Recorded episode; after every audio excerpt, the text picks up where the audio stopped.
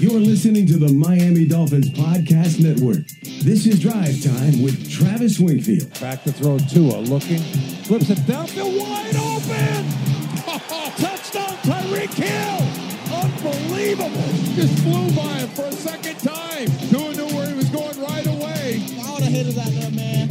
I really hope you soon jump on his bandwagon. Waddle, Waddle. Tua, shotgun, back to throw, looking, steps up, fires, touchdown! You got it! It's Waddle! His sixth touchdown six pass touchdown of, of the game.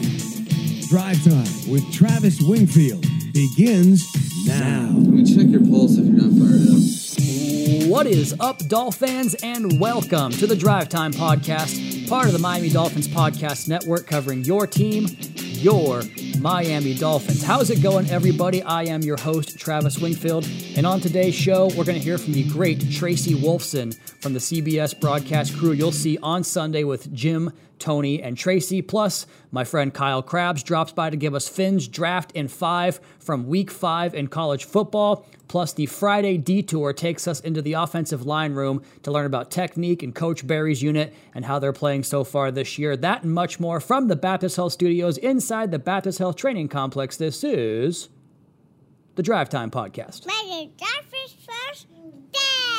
Let's go ahead and kick this off with my interview with the great Tracy Wolfson. And I'm very happy today to welcome into the podcast from C B S, Tracy Wolfson. Tracy, thank you so much for your time today. Thanks for having me. Very happy to have you on. And I know you'll probably be back in Buffalo again at some point this season. But for us, for us as Dolphins uh, employees in the building here, we've played a lot of our games up there in December recently. Are you as excited as we are to get to go up there while the leaves are still changing colors? Yes, I think right now it says about seventy-eight degrees and sunny. First of all, I'm coming off rain games, two of the first three games of the season. So I'm looking as forward as you are to get into that environment. And certainly earlier in the season is better when it comes to Buffalo. It's a nice break for us too, because as you know, it's still super hot and humid down here. And that game on Sunday was, was uh, no walk in the park for anybody that was out there. So looking forward to a little bit less humidity up there. And then I guess the, the next thing I want to ask you, Tracy, is, and you're on the sideline. So like you're there when, you know, when it's snowing out and the snowballs are coming down, or just the complete debauchery, I guess, if you want to call it, of Bills Mafia.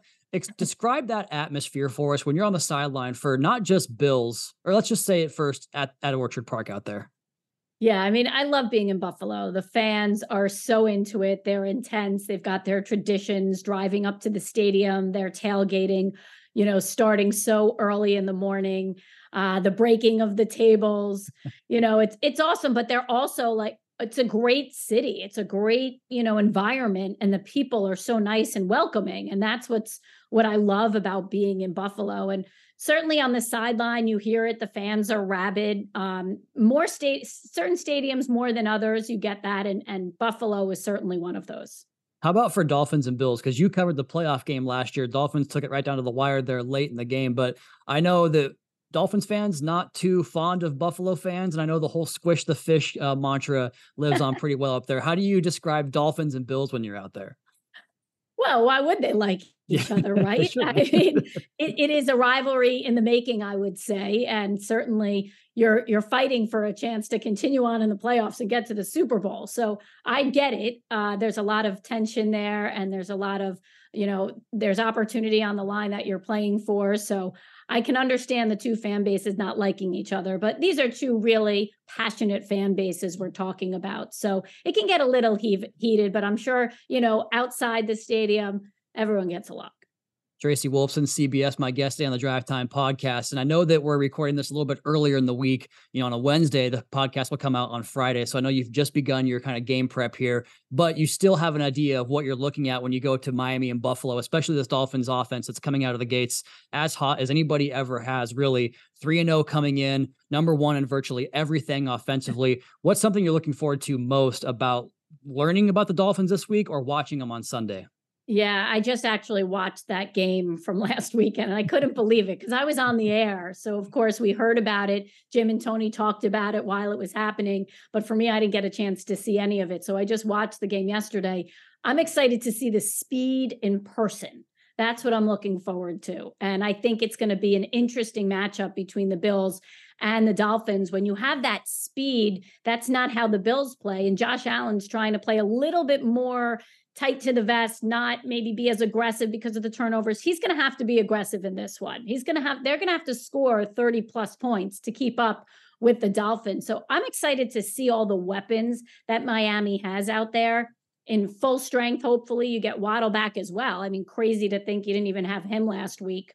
Um, and seeing all of them and how Mike McDaniel just puts them in these positions, the formations, and what they can do against the Buffalo defense that certainly has started out strong in the first three games of the se- season.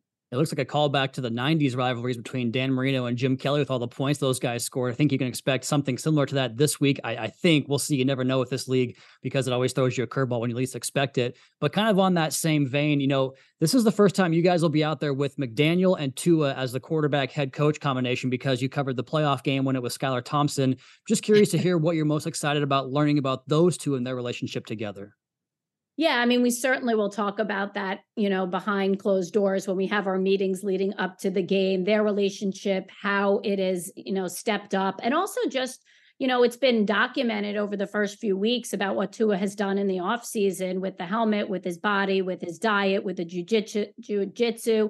But I'm looking forward to, you know, hearing it from him and really diving into that side of it and how McDaniel maybe helped him along the way and what that relationship has has grown to be. And so um, it's always fun to sit down, you know, off the field and really get to have a, a conversation. I remember meeting Mike McDaniel for the first time, and we were blown away by just the way he talks and the stories he tells and, you know, how locked in he is and how smart he is as a play caller. And so um, sitting down with them certainly will be, you know, something we didn't get a chance to do last year with both Tua and Mike. But I think, um, I think they'll share a lot of information that'll help us in the broadcast, no doubt. When you put together your your notes for a game, because like obviously for the broadcast booth, it's probably a little bit different in terms of what you're going for because they get a little more into the X's and O's where I'm sure you look more for compelling stories to tell. And every time I turn on the, you know, the C B S number one game, I'm looking forward to what's Tracy got for us this week. Is there something outside of maybe the norm that you're looking forward to kind of peeling back the onion on and giving us a great story behind the scenes?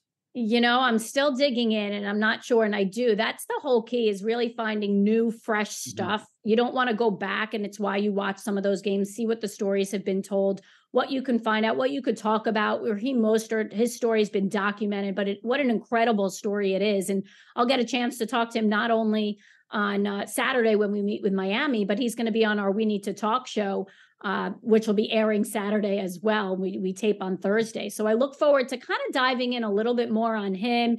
And of co- course, Achane, Achane, is that what we're calling him now? Not Achane.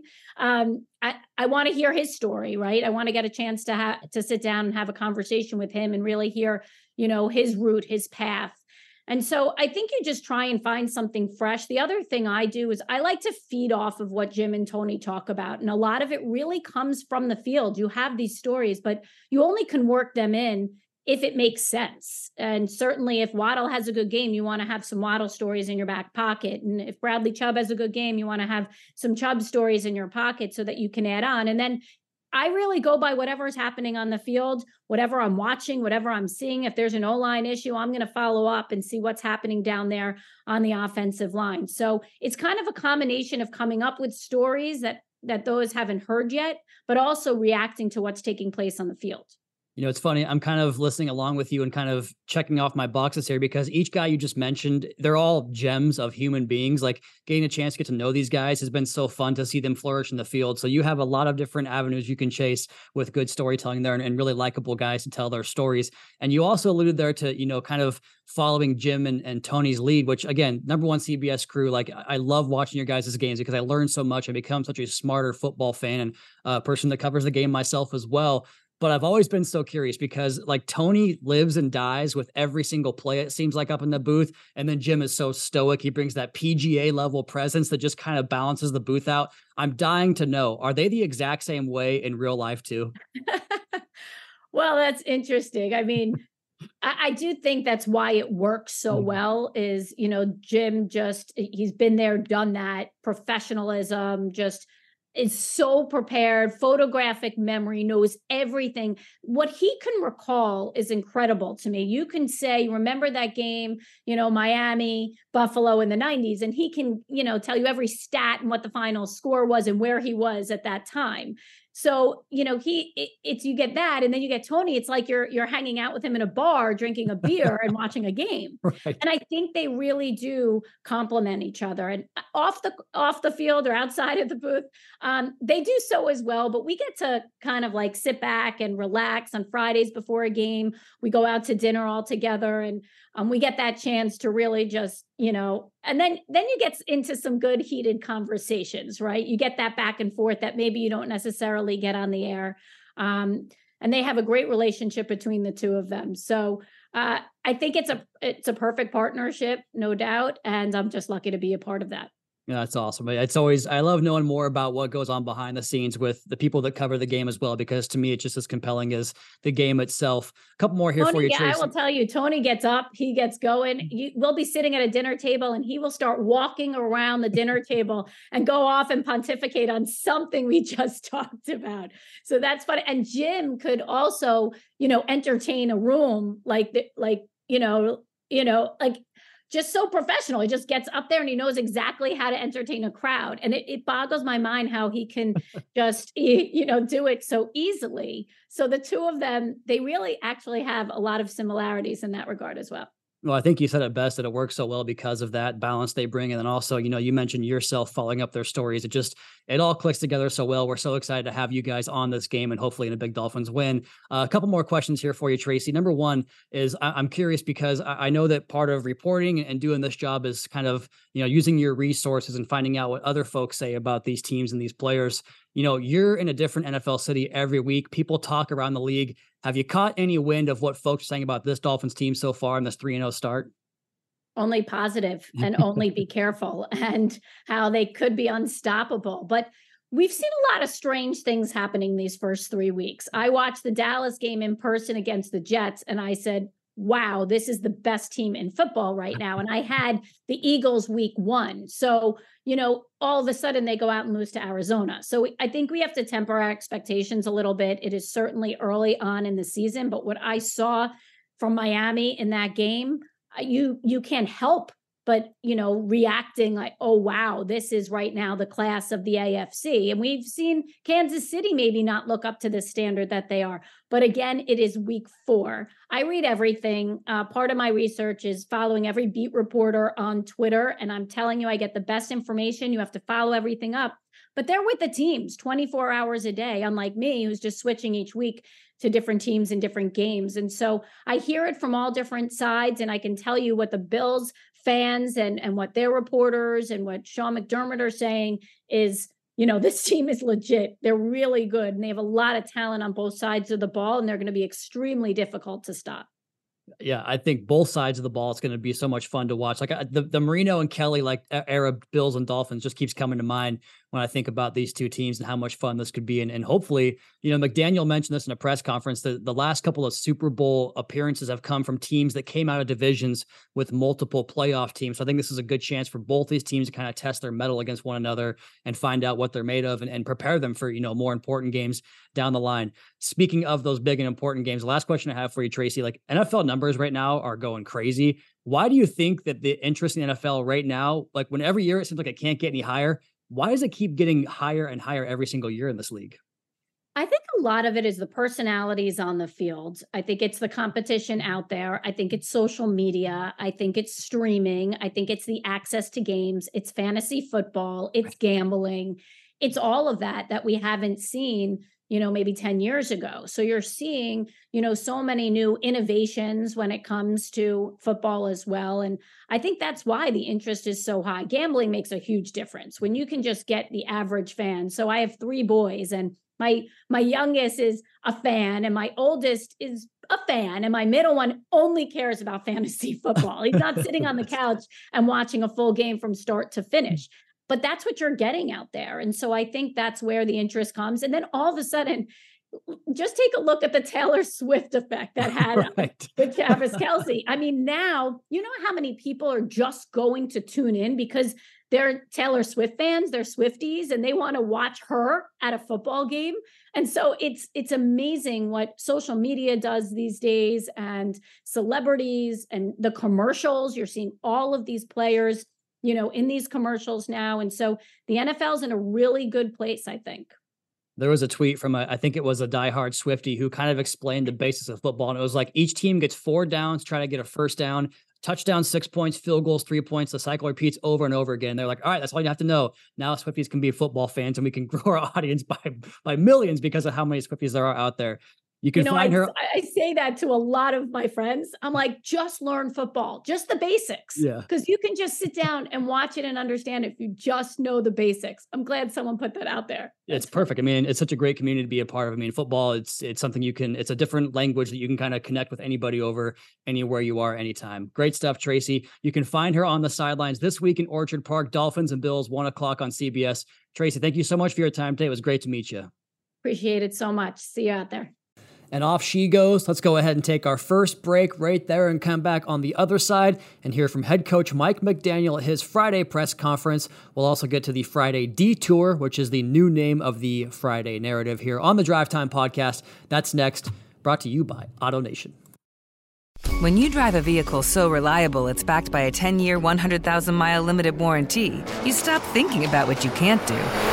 Start doing what you never thought possible. Visit your local Kia dealer today to see what you're capable of in a vehicle that inspires confidence around every corner. Kia, movement that inspires. Call eight hundred, three three three, four K I A for details. Always drive safely. Limited inventory available. Warranties include ten-year, one hundred thousand mile powertrain and five-year, sixty thousand mile basic. Warranties are limited. See retailer for details. I have three sound bites for you guys from Coach McDaniel on this Friday. Two are not really game-related, one specifically about Josh Allen and Stefon Diggs. Diggs. Let's go ahead and start here with a question that I found interesting about something I've long wondered myself, is how do you balance the thought of putting certain things on tape versus reserving things in games that against an opponent you might see later on, or for a bigger game, or a playoff game, whatever it might be. Here's Coach on whether or not you reserve ideas you have. I love this answer. Yeah, I can't speak for anybody else. I know in my career, literally, it is so hard to to win a game in general, but I've never held anything back. Um, your kind of expectation, the way I look at it, and, um, you know, I look at, for instance, the Buffalo Bills um, are one of the best teams in football. And um if instead of having an idea that you would um, put in your back pocket, uh, why don't you just come up with a new idea? you know, um, so the I think um, for as as far as I've always looked at it, and the the way that our coaching staff does is um, everything that we can and uh, can and um, are able to use, we we give it our best shot, because we know that um, if we don't give it our best shot, we will learn the hard way of how difficult the N F L is. And not to mention, against the Broncos last week, the Dolphins put so much on tape that Buffalo's going to have to account for every single little movement the Dolphins did. And I think it could put them in a position where maybe they prepare for things they don't see at all, and all of a sudden Miami has a bunch of new wrinkles for you. That can be taxing as a defense. Next, he was asked about where he would evaluate the defense right now after the offense scores seventy points, and Coach kind of took that question and went in another direction. Here he is so far on the Dolphins' defense through three weeks. First of all, I would say that seventy points is only possible with uh, with our with our defense. You had three turnovers, and um, you had a had a stop, a three a three and out um, after a turnover on downs in our own territory. So, um, and, and with regard to uh, specifically in general, I, th- I, I see a progression each and every week um, for what they're trying to do, and, and guys finding their way within the system. I think um, we have a bunch of playmakers that, that know that they're playmakers and play the game of football to make plays, and I think they're starting to find within the system when it's their play to make. you know, team defense um, is about holding responsibility, but then when there's a vulnerability in the offensive schematics, you seek and destroy, and it's your play to make. Um, and I think more often we had too many instances week one where guys were trying to be that player on every play and not a calculated trigger, so to speak, um, that you've seen um, the uh, last two weeks um, progressively uh, get more consistent. On top of that, um, you know, I think last game was the first game of the season that you couldn't say that the defense didn't win the game in terms of at the end making, you know, being on the field against the um, against the Chargers to get that last stop, and then um, against the Patriots as well. So uh, I, I see a, a team that team that's getting better collectively, um, and uh, no, there's no better example by the tape um, than the defense and how they're they're continuing to get better. And then we finish up here with Coach, who was asked about, do teams ever double Stefon Diggs and spy Josh Allen? He took the question, but also gave us more on the Bills' two biggest stars and two big keys to winning the game on Sunday. People try everything against really good offenses like that. So um, I, I think, you know, it's a team defense. The, those guys are the um, the focal points of their offense, but it's not the only parts of their offense. It's the teams that, whatever your plan is, if you're able to play complementary football, you're able to be sound in coverage, but then get pass rush. You're able to get pass rush, but not completely void pass rush lanes. Um, uh, you know, there's no exact formula, um, no right or wrong way. It's just you have to be a, a complete way, because if you um, or jump out of a gap, and, and, you know, to try to get greedy and get a sack, you know, he'll he'll step up and he'll run off to his right and throw a seventy-five-yard bomb to Diggs down the field. If if you catch yourself being lazy on the back end, and we have a sound rush, um, and uh, but then he gets an extra hitch, and then, you know, Diggs wheels out, and you're made pay. So I think it's more about having a complete defense, not necessarily, and doing what you're good at, but applying it to that specific team, um, which is what we're trying to do this week. So you hear there from Coach McDaniel, and next I want to do- go ahead and take our Friday detour through the offensive line room. And you know what? So many people out there owe the offensive line, the personnel department, the coaching staff, Chris Greer in particular, an apology. Are there refunds for all the likes and retweets you got over panicking over the offensive line, for saying the year is already a wash because Terron Armstead was questionable for that first game in Los Angeles? Did sharing that video of Greer laughing about how he's not worried about the offensive line, did that feel good? Did you get it off your chest when you were using it to whine that they didn't do enough before they had even played a game? Do you still feel silly pulling all those jags on your timeline to elicit outrage and retweets? Cam Fleming, get out of here, man. Bring back Eric Fisher. Kick the tires on Taylor Lewan. Austin Jackson, Kendall Lamb, Isaiah Wynn, ballin'. Ben Baldwin, he's at Computer Cowboy on Twitter. He runs an analytics-based website that measures advanced metrics across the entire game. He put together a weekly composite offensive line rankings every single week from three sources: Pro Football Focus, Sports Info Solutions, and E S P N. And what I like about it is he doesn't try to fit a narrative, doesn't try to tell you a story based upon certain cherry-picked numbers like certain analysts out there who... You know what? Let's not talk about the ringing, the ringer quarterback rankings. Let's just go ahead and stick with the topic here. He just provides a service without any slant on it. And look, P F F grades, they kind of stink, right? They don't. Let's just call them what they were. They're a conversation starter. We don't need to have the validity of P F F grades conversation on this podcast.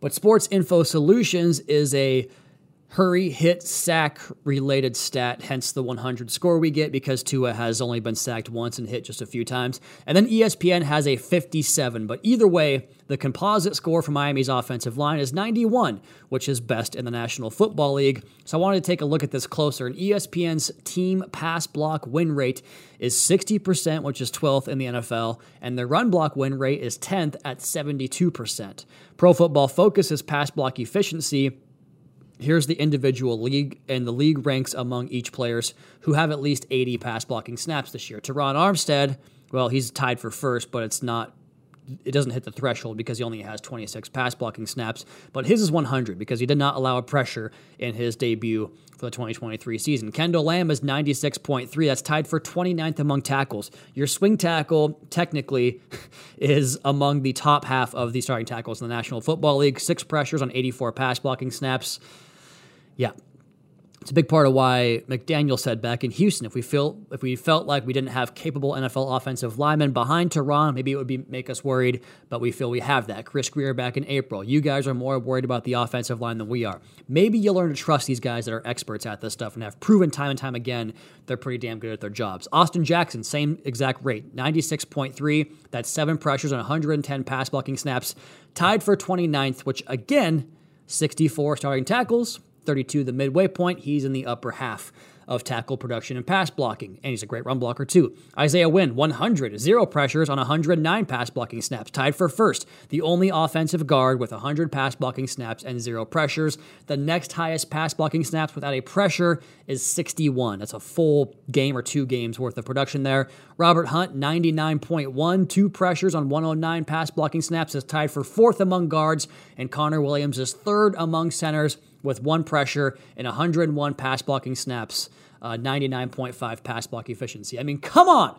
So I wanted to talk to some of these guys and find out what the secret sauce is. Let's go ahead and start here with Austin Jackson on where he's at right now with his technique and how key it is to his game so far. I feel pretty good. You know, I had a whole year off of football, and I watched a lot of football in that time. Um, had a year of offseason to train, and I kind of understand, you know, just what I wanted to look like and, you know, what I wanted my game to look like. So um, I'm happy. I'm happy to be healthy, first and foremost, because that's when I get my opportunities to play. Um, so, yeah, it's, I'm very happy. I also caught up with the aforementioned Isaiah Wynn in the locker room this week. Here's my one-on-one chat with the Dolphins left guard, who right now is the best pass-blocking guard in football. So first off, just wanted to ask you about like the hot start you're out to. I don't know if you saw um, like outside websites that grade your play. Like no pressures allowed so far this season from you. Just curious to kind of grade your first three weeks of, of performance so far. Uh, been playing good. Still can play better. A lot of technique and fundamental things I can get better on. With regard to technique and fundamentals, how has like Butch Barry put his fingerprints on your guys' group as a whole? Uh, just being able to, to play to our strength. Um, you know what I'm saying? Everybody is kind of different, but um, being able to, to recognize everybody's strength and then just playing to it, um, you know, it's been real good. How much do you appreciate, like, the passion and energy that he brings to every single meeting, every single practice? Oh, it's enjoyable, you know what I'm saying? Uh, you know, it, it has to come from us, but also it has to come from the coaching staff, so uh, him being there every single day and having the same energy, it helps. How much pride do you take in the fact that you guys as a unit have not really allowed Tua to get hit all that much and just run the ball for a couple hundred yards every week? How much pride do you take in that? Yeah, we take a lot of pride. We just do our job. So, you know, we got to continue to do our job. We also heard from Frank Smith, Dolphins offensive coordinator this week, on what he's been most impressed so far by the offensive line. Their approach. I would imagine that, again, that goes all the way back to April. So, so many things that we are doing well so far are things that we've really started from the ground up and being our points of emphasis with the group. So I think the biggest thing with them is you're seeing all the hard work, all the hours, all the extra work they've done with, you know, uh, Butch and Lem, like you're seeing it pay off. But yet now it's the consistency to keep doing it again and doing it again and doing it again until, uh, you know, you get the opportunity to keep playing for as long as you can. So I would imagine, it, I would think that they feel the same way, their approach to everything they're doing. Very detailed, very process-oriented. He also weighed in so far on the production of Austin Jackson. Back to coach. When we talked about him, you know, through the early parts of the um, the season, it was just opportunities to develop the consistency because, I mean, with Austin, uh, you know, it's been great to watch him grow. And you can the only way you can grow and develop is through playing. And Uh, again, a guy who's very deliberate in his process and has really worked as, worked as hard as anyone, right, to get himself, one, back on the field, and two, keep refining what he's done. So, I mean, overall, I mean, you can't really, with a lot of the guys, you can't really sit there and go like, hey, it's this one thing, because it's not the one thing that will separate the growth. It's the approach and the way they go about it, and his has been awesome so far. So we're excited for it to continue this week. And let's finish up with the guy that probably deserves the most credit so far for the way this group has played, offensive line coach Butch Barry. And I've gotten to know a few offensive line coaches here, one every single year I've been here with the Miami Dolphins, and they tend to be my favorite coaches because, well, you guys know I'm pretty passionate, pretty fired up about this stuff, and, and bring a lot of energy to the podcast. Well, Butch Barry brings more energy than I do. He had us pretty damn fired up with his press conference. Here he is talking about his mission with the offensive line and what he's looking to accomplish. I don't know that I have a great answer to that question, to be quite honest with you. I think that the biggest thing that we try to just focus on every day is say that, worry about what I can do today to make myself better. Because as an offensive lineman, what we have to understand is that every day it's like Groundhog Day to some degree. And we got to do the same things over and over and over again. Can we master that? Can we specifically master? Like, can we have five individuals do it exactly how we're supposed to do it on every single play? Is that possible? I don't know, but I'm going to strive like hell to get that to happen. And so whenever that changes, then we're, we're, then, then we're not doing what we're supposed to be doing. Okay, so I don't know how to answer that question, to be quite honest with you, but I know how we have to approach every single day. That's what I can talk about. And so when we can get all five guys flying off the ball, setting their backside shoulder and hand at the proper aiming point, and we can do that play and then do it the next play and then do it the next play. Now I think I got something I can be really excited to talk about on a consistent basis. And while the offensive line has certainly made their impact, I think it's important to reiterate something that has made the podcast, really every single All twenty-two podcast, and honestly goes back to when Tua was in college too. One of my primary reasons for labeling Tua as something of a generational prospect was the way that he competes in the modern game. And it's erasing that free runner, getting off the spot while keeping your eyes downfield and being a threat to attack with your arm when there is pressure in the pocket. With all these freak athletic, athletic pass rushers the N F L has today, it's just something you have to have in your bag. So when he gets good pockets, he wins from those, which is the most important thing, right? And when there's a leak, he can still make plays. But then you take it a step further, beyond the offensive line, beyond the quarterback, and you're seeing the effect of a team to make sure the offense is rolling the way we have enjoyed it so far. Whether it's the crass, crass, crack toss action and the way these receivers work their butts off to execute these blocks to accentuate a scheme that is designed to make defenders second guess, take false steps, and ultimately play slower than we play, which is incredibly fast. And it goes back to this entire theory that, like, this is why I get so irate about the conversation that we see on social, which goes against the grain of what Mike McDaniel has told you. And hasn't Mike McDaniel earned the utter trust of the fan base to be like, oh, if that's what he says, I feel good about that? What did he tell you last year? That this quarterback excels in a way of getting the football out that can also push the ball vertically, that we need to focus more on acquiring playmakers and guys that can accentuate that skill set, because where he mitigates your big flaws that you could potentially have is across the offensive line and in your pass protection. We saw it all year last year. Tua was the best third down quarterback in the league last year. We saw it with the way the guys ran the football after the catch. And now you've added more firepower, not just by personnel with Devon Achane and Raheem Mostert in his second year off the knee injury. That's been more productive this year than really any year of his career so far. But you also do it through scheme and building around the skill set this quarterback has and accentuating all those traits you built in year one and taking them another step in year number two. And it's not just that. It's the tight ends who have been fantastic. I think it's Durham Smythe's best three-game start to his career. I lauded his work and chip release work back in week one, and I think he's been doing more of that throughout the course of three games. How about Julian Hill's work off the edge on that long Achane run?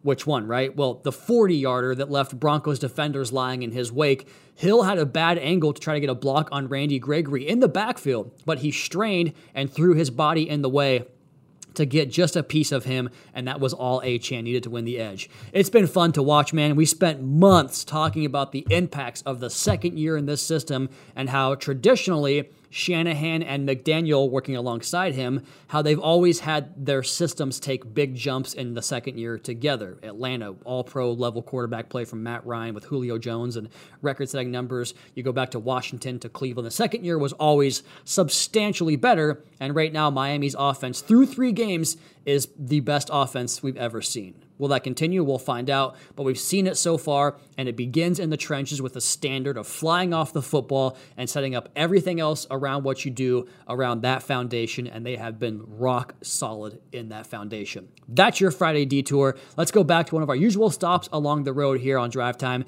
and welcome back in my friend Kyle Crabbs. That's next. Drive Time Podcast, your host, Travis Wingfield, brought to you by AutoNation. When you drive a vehicle so reliable it's backed by a ten-year, one hundred thousand mile limited warranty, you stop thinking about what you can't do and start doing what you never thought possible. Visit your local Kia dealer today to see what you're capable of in a vehicle that inspires confidence around every corner. Kia, movement that inspires. Call eight hundred, three three three, four K I A for details. Always drive safely. Limited inventory available. Warranties include ten-year, one hundred thousand mile powertrain and five-year, sixty thousand mile basic. Warranties are limited. See retailer for details. Joining us once again, as he does weekly, to take us around the landscape of college football and give you a bit of a cheat sheet for what to look for in this week's scouting opportunity that is the weekend in college football. He's Kyle Crabbs, Locked On N F L Scouting Podcast, Locked On Dolphins. You guys know who he is. Kyle, how we feeling, big dog? Fun week of college football coming up. three and oh Dolphins start. I'm feeling pretty good. How about you? It, it's a good slate of college football. There's a good game that's scheduled to be played on Sunday at one o'clock that I know everybody's really excited about. So it's hard to hard to complain about what we have ahead of us over the next couple of days. So I'm pretty fired up. We will circle back to Dolphins and Bills for the last question, as we typically do here on the show with you. But let's go ahead and start in college, as it were. Uh, Tony Reale used to always say that on Around the Horn and P T I. College! I got it. I got I it. I loved it. Yeah, I figured you did, but the audience maybe not so much. Uh, I know that maybe some of the y- younger football fans. We're aging us. ourselves here. When they actually used to watch programming on cable television, Kyle, that was a thing not that long ago. I digress. What are you looking forward to this weekend, man? I know we had a great weekend last week with tons of big games. Uh, what are you looking forward to on the schedule this week in terms of N F L draft scouting? Yeah, uh, I think there's a couple of really good games tonight, if we're being honest, with Utah at Oregon State on F S one. That's at nine o'clock. And then if you're a night owl, uh, Cincinnati at B Y U at ten fifteen. So like a couple of like really good programs that are going to go toe-to-toe, toe-to-toe tonight. And, and kind of set the tone for the weekend. And then you get into the Saturday slate, and I think you got good games in each slot. Like, I'm really looking forward to Florida, Kentucky at noon. That's always a really competitive S E C game with uh, a lot of talent. I think the, both teams have some talent on the defensive side of the ball this year. Uh, and then you get into the three thirty slate and Kansas at Texas. Uh, Kansas the, is a really fun revival story as a program that hasn't had a lot of success. Texas, obviously, ranked number three. I'd also look at Michigan at Nebraska. I think Michigan's loaded with defensive talent again this year. Uh, Notre Dame, Duke in the seven o'clock window. And then the late night game I'm looking forward to is Bama, Mississippi State. So, like, you, you got quality T V up and down the board. How about with that uh, particular Finn's interest here? You're giving me some good names every single week to take a look at. Remind me again the Texas defensive tackle you mentioned last week. It was uh, um, Sweat, Tavondre Sweat. Yes. I, I, the reason I bring it up is because I saw, I, I want to say it was Jordan Reed, your former Jordan colleague Reed. And good friend of the podcast, uh, yeah. was talking about him after the fact. You liked the way he played in that game on Saturday? Yeah, I, I think it was kind of a con, con, continuation of what his resume has looked like thus far this, this season. All right, cool. I want, to, I want to hear more about that. By the way, real quick before I pivot to the next question, you mentioned Oregon State, their big game against Utah. Uh, didn't go so well for the Beavers last week up in Pullman, Kyle. We knew that, though. We knew that was going to be the case because Cam Ward is playing out of his mind for Washington State. He's Q B three, right? He has to be at this point. Might be higher than that. I digress. Um, oh, gonna... really? Over the U N C kid, maybe. I, I've got questions about him. I do. Okay. Uh, Caleb Williams, I think, is is head and shoulders in front of the pack for quarterbacks. Yeah. But I'll give you another interior defensive line name, and then I'll give you a linebacker. Go for it. So stay on the defensive side of the ball. Uh, Dante Corleone is an interior defensive lineman with Cincinnati. He's a redshirt sophomore, six three, three twenty. He has three consecutive games with a tackle for loss. He's already got like six career sacks. He's got two sacks this season. So you're getting three down production from a six three, three twenty bowling ball in the middle. And he's going against B Y U. And like B Y U's pretty yeah. routinely known for like big bodied offensive linemen. They, they play their zone scheme there pretty well. And twenty-six year old grown men too. Right. Yeah. So the, you're, you got that working against you as a young kid. So I think that's one name is Corleone for, for Cincinnati. And then Junior Colson, the linebacker from Michigan, uh, is, is like six two, two forty, two forty-five. He's long. He's got a really fascinating story with some unfortunate circumstances. He uh, had his father pass away. He was born in Haiti. His father passed away when he was seven. He got adopted and, and was brought to the States when he was nine. And he found American football and he started playing that. And he's had this rousing success at the University of Michigan. He's a, a two and a half year starter now for them at linebacker. And he runs well, he hits, he tackles in space. And you think about all of the defenses across the league that want to play light box counts, right? To prevent explosive plays in the passing game, all these two high safety trends that you're seeing. He could play off a contact. So he's, he's a name that really pops. And against Nebraska, I think he's primed for a good showing. I hope the Corleone kid does the, uh, uh you can't see it because it's an audio platform, but the Italian, like fingers together, what's that chef's kiss type of motion every time he makes a play. The Mariners have an out there named Dominic Canzone who does that after every hit he gets. He runs around the bases doing the uh, the chef's kiss uh, sing- symbol, as it were. You mentioned uh, light boxes, you know, undersized or I, undersized is probably the wrong term nowadays because it is more prevalent, but Let's let's pivot on that to Dolphins and Bills, because both these teams do like to play light boxes. The Bills defense, which is a fascinating matchup to me because of how light they are on defense versus a Dolphins offense that can line up with, you know, twelve, twenty-two, twenty-one personnel and kind of punch you in the mouth. Kyle, what are you looking forward to in this game, man? It's, it's the game of the weekend. It's the early game of the year, in my opinion. Dolphins and Bills, what are you thinking, man?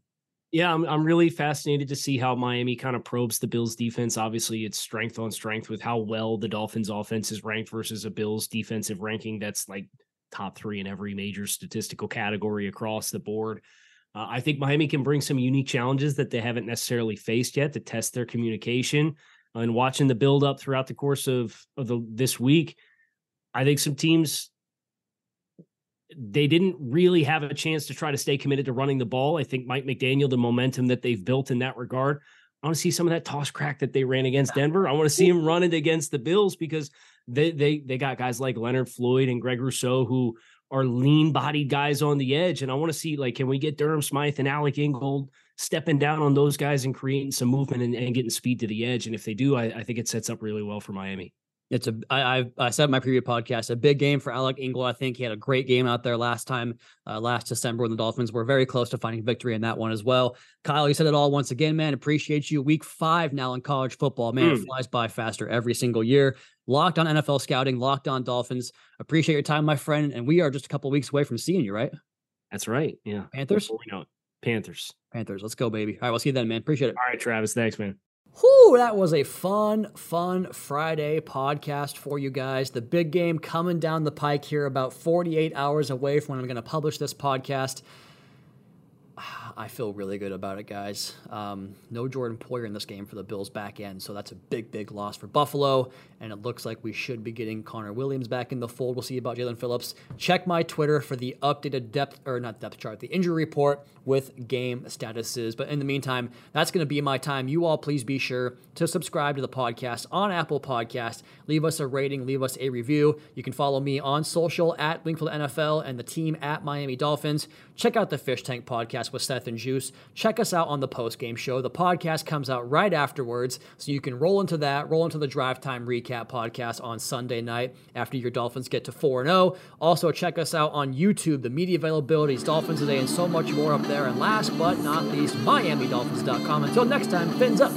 Carolina Cameron, Daddy's coming home for pizza night.